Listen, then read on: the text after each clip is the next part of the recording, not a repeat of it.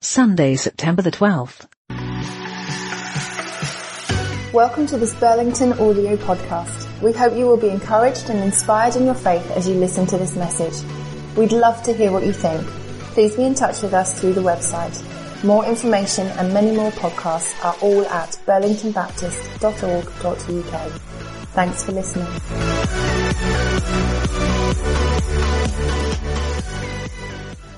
Wonderful. Leave it open in front of you, would you, just for uh, a few moments. Look at that verse that uh, Harriet ended with in verse 9. Have I not commanded you, be strong and courageous? I don't think there isn't anyone in the room today who doesn't want to be strong and uh, courageous. You with me?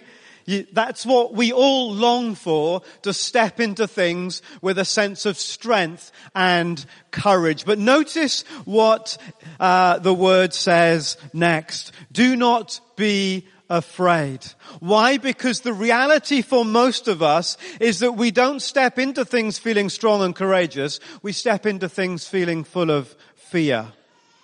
Is there anyone in the room that I'm now talking to?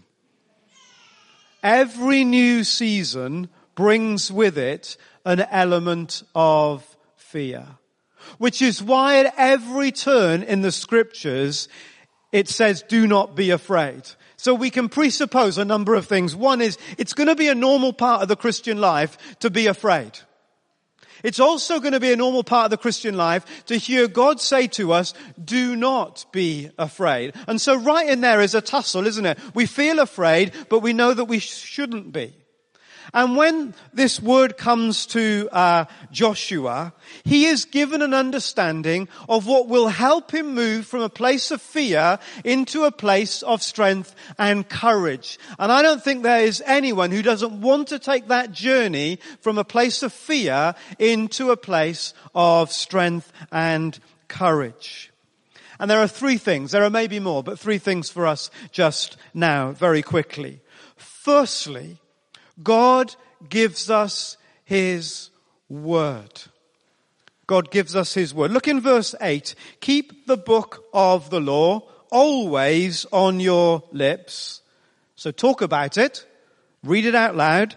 Meditate on it day and night. Have a rhythm that keeps you thinking about and looking at God's Word and then do what it says.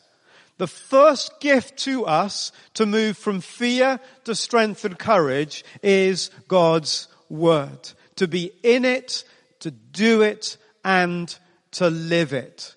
The second thing, the second ingredient that helps us move from fear to strength and courage is the gift of one another.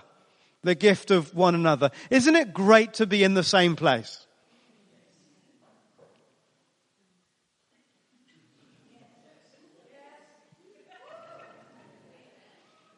Isn't it great to be in the same place? Look at what uh, the word says in verse 2. Moses, my servant, is dead. Not that bit. Now then, you and all these people. Yes. This move from fear to strength and courage is something that we do together.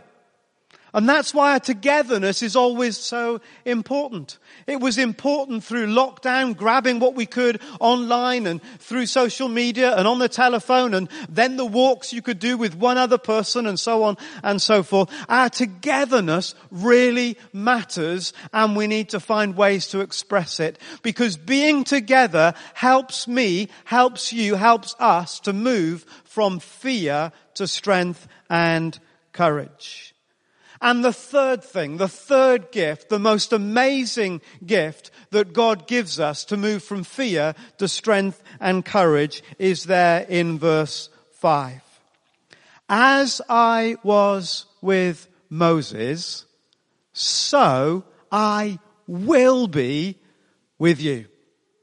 God's presence is the secret ingredient, or perhaps not so secret now we've said it, is the ingredient along with his word and each other that enable Joshua, that will enable you and me to go into the next season, which will be tough on times. It will be difficult on times. However much we're looking forward to it, there will be Hittites or the equivalent in the land ahead of us. There'll be things that won't work. There'll be enemies in inverted commas, uh, so to speak. But the ingredients, the gifts that God gives us, to move from fear to strength and courage is His Word, is one another, and ultimately is His presence. We sense that God's been speaking to us over the last uh, few weeks in particular, as we've thought again about what does it mean to be together in this new season? What, what's God asking us to lean into? Uh, what we sense God saying in different ways, and it's uh, a kind of different conversations sort of reaffirm it, is that what God's asking us to lean into is to encounter Him afresh, to encounter His presence. For however brilliant uh, the kind of the online stuff uh, has been, it's hard sometimes, isn't it, for us to really lean into God's presence in those spaces. We watch stuff on a screen in a similar way to which we might watch a, you know, whatever your, your Netflix episode is, you just watch the Burlington episode and so on. And as much as we discipline ourselves, that context of encounter and engagement with God has been harder. No doubt about that. And we need to recover, rediscover, recreate recommit to that sense of encountering God. The psalmist put it like this, taste and see that God is good. It's a very kind of experiential way of talking about our encounter. Taste and see that God is good. And so we want very deliberately in our gatherings together to lean in to encountering God's presence, to lean in, to waiting on Him, to lean in, to, to take the discipline upon ourselves of seeking His face and His heart. So we're going to uh, move towards the, the final kind of cadence of our time together this morning.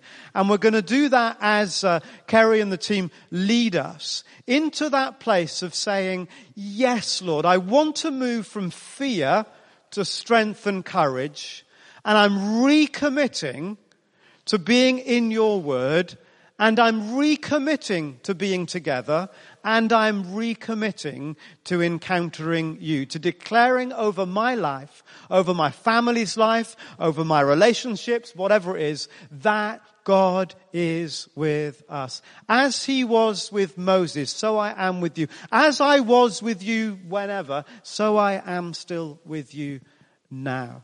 And then we'll bring our whole time together by responding in prayer for the seasons that we are moving into. Let's stand together.